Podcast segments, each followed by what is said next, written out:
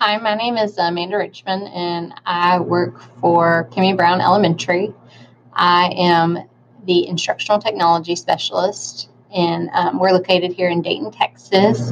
I've been here for seven years. Um, I started in education because I had a real passion for math, and I wanted to share that with my students. Went through a couple of other jobs before um, going into education, and one of the careers that I miss is being in EMS. Um, I was uh, an EMT for a few years, and uh, I really loved it, and I would love to go back, but the hours were um, were a little awful. But it's something that I would like to volunteer and maybe uh, do a little bit more of.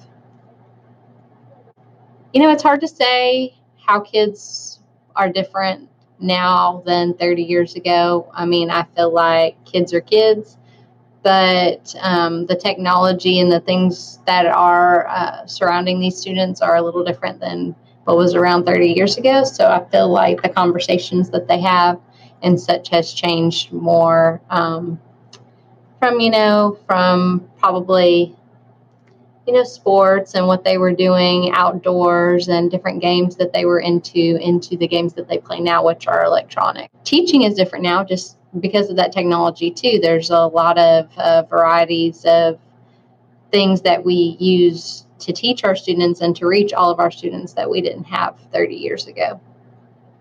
Somebody uh, if somebody came to me and said that they were thinking about becoming a teacher i would tell them to definitely to sub and to um, to mirror teachers you know student teach get your feet wet have a good idea of what you're getting into um, before you start because those first days of schools are, are so important. And so it's so crucial to get off to a good start. So I would definitely come to that first day prepared.